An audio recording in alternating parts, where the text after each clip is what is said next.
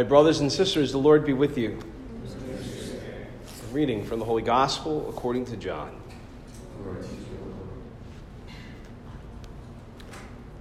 Pilate said to Jesus, Are you the king of the Jews? Jesus answered, Do you say this on your own, or have others told you about me? Pilate answered, I am not a Jew, am I? Your own nation and the chief priest handed you over to me. What have you done? Jesus answered, My kingdom does not belong to this world. If my kingdom did belong to this world, my attendants would be fighting to keep me from being handed over to the Jews. But as it is, my kingdom is not here.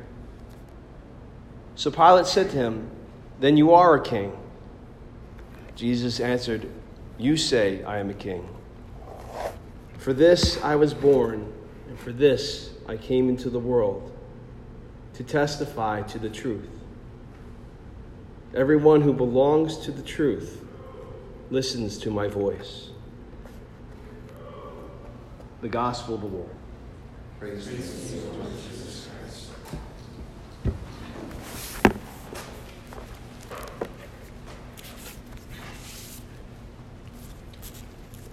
Are you the king of the Jews? Pilate asks Jesus that essential and critical question. And it really does come down to that, to that question Are you the king? The answer doesn't allow for multiple opinions or perspectives where we can agree to disagree. This was and still is a, a dividing line. Now, Pontius Pilate didn't really care. He's a politician from Rome. His job was to keep the Jews, the people that the Romans had occupied, under control. In fact, Pilate can see that Jesus is an innocent man. He knows that Jesus poses no real immediate threat, and that's why he's almost dismissive in his interrogations of him. Don't get me wrong, Pilate does make a decision in all this. It's why his name is mentioned in the creed every week. He had a choice. He had an opportunity to recognize who Jesus was and what was going on. Pilate chose to be a coward and tried to opt out of all the debates, washing his hands of the whole thing, trying to ignore the fact that ultimately he was responsible. The Jewish leaders, though, were very clear in answering the question Jesus was not their king. They had rejected his preaching, his teaching, his ministry, his authority. They had rejected him. So the Jewish leaders bringing to Jesus before Pilate someone who they despised since he came from Rome and Rome had been occupying them, but they were willing to put all that aside momentarily. They brought him before him because they couldn't kill him, which is what they really wanted for a punishment. Yes, there would be no agreeing to disagree with the leaders and Jesus and his followers over the question Are you the king? Today, the church takes quite the opposite position and almost ups the ante. We celebrate what we call our Lord Jesus Christ, King of the universe. And this feast is actually somewhat recent, it's only been around since 1925. And at that time, Pope Pius XI noted how there were all kinds of attacks against Christians from all kinds of fronts.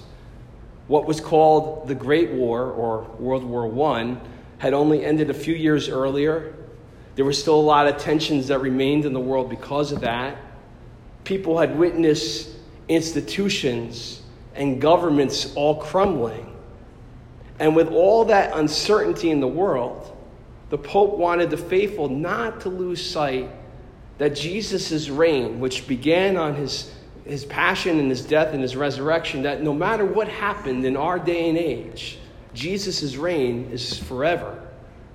So the Pope instituting this feast and calling attention to Jesus' reign, though, it doesn't prevent World War II from happening or the millions and millions of people killed, including over 6 million Jews in the Holocaust. Are countless other atrocities that have happened in the near century since. And it wasn't some sort of a, a call to somehow group together all Catholic Christians to create some isolated society where we could guard ourselves away from, from those who don't respect Jesus Christ or look to him as their king. That's not what this feast is about. We're meant to reflect on the fact that Jesus' reign is born out of love and it continues out of love. Jesus doesn't subject anyone to his rule. To be a member of his kingdom is a decision, it's a choice that's made in our hearts and in our minds.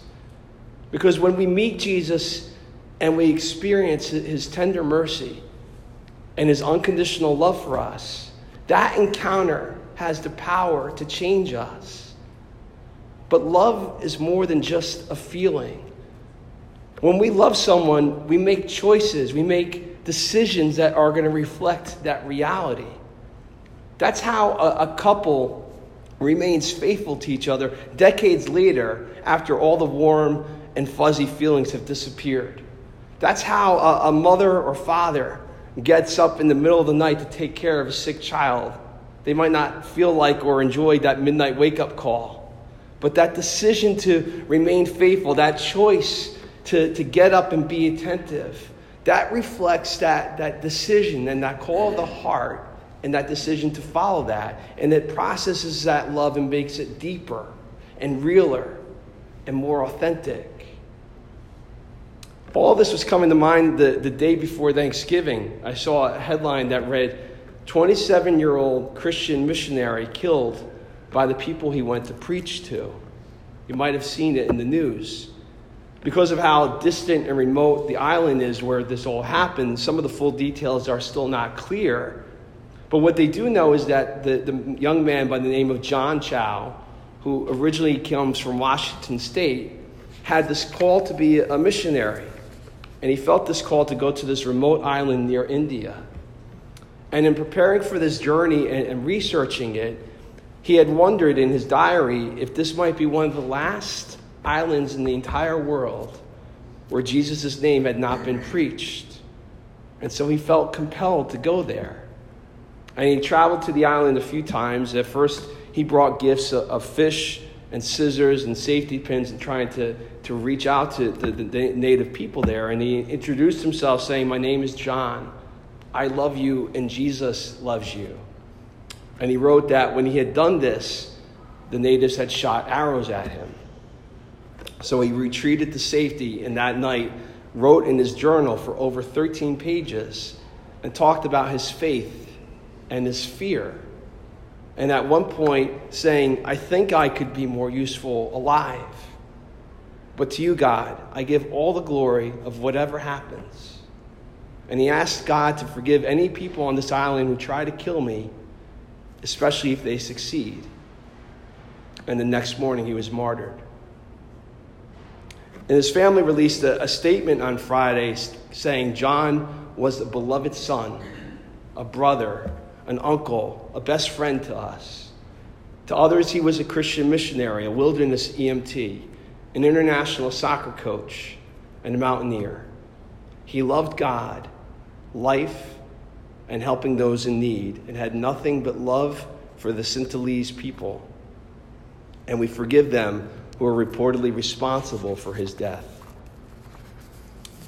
It was such a tragic and sad story on a, on a whole bunch of levels, but it kind of hit me on a whole bunch of levels. Most obviously, because I kept thinking, this is a guy that's only a few years older than, than most of you in this room. And I'm like, if this was one of you guys saying that you felt compelled to go and be a missionary to this remote island, I would probably be coming up with every alternative or other opportunity, be a focused missionary for a couple of years. I know it's hard, but it's probably a little bit safer. I think it's a little bit safer. Um, but like, probably all kinds of different ways I would say that you could proclaim Jesus and it'd be safe. And initially reading the story, I even wondered if John was being naive or reckless in doing all this. But kind of what snapped me out of it was then when I was reading all the reactions to the story. And it really, really upset me because online, all kinds of Twitter trolls wrote things really snarky saying something like, maybe we should set up a GoFundMe page to buy the people on the island more arrows. Or others saying, well, he got what he deserved for bothering people like this with his beliefs. I guess it's okay or even justified to kill someone for articulating their belief in Jesus.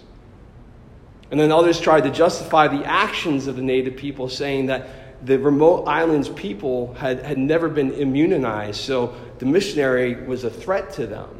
And I'm sure that the natives were thinking when they saw this young guy waving at them, singing a worship song with a Bible in his hand, he might have the flu and that could kill us.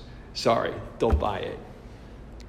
That's when that reality of Pilate asking Jesus, Are you the king? And that being a dividing line once again struck. Because for John, Jesus Christ was his king.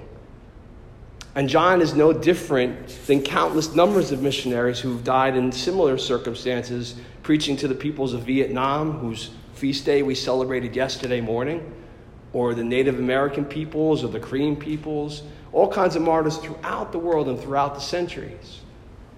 The difference was we used to honor that sacrifice. We used to marvel at that bravery and be inspired by their witness and probably thank God that we weren't being called by God to that type of service and that type of mission. I know I was. But it used to be the kind of thing that would cause people, myself included, to stop and say to God, What do you want me to do? How, how am I supposed to be a witness that we have a king? How do we testify to his reign by the way we live our lives? And that's what we're left with. There's no shortage of things that are wrong in our lives, in our school, in our nation, in our church in this day and age.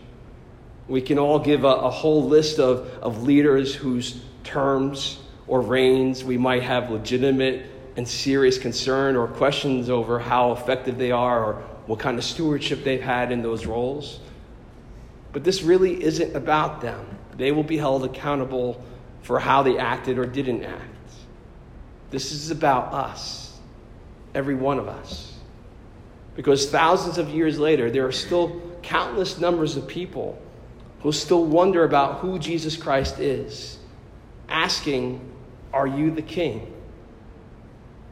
How we respond to the daily temptations we face, the choices and decisions we make in life, the lives that we live demonstrates whether or not, for each of us, He is.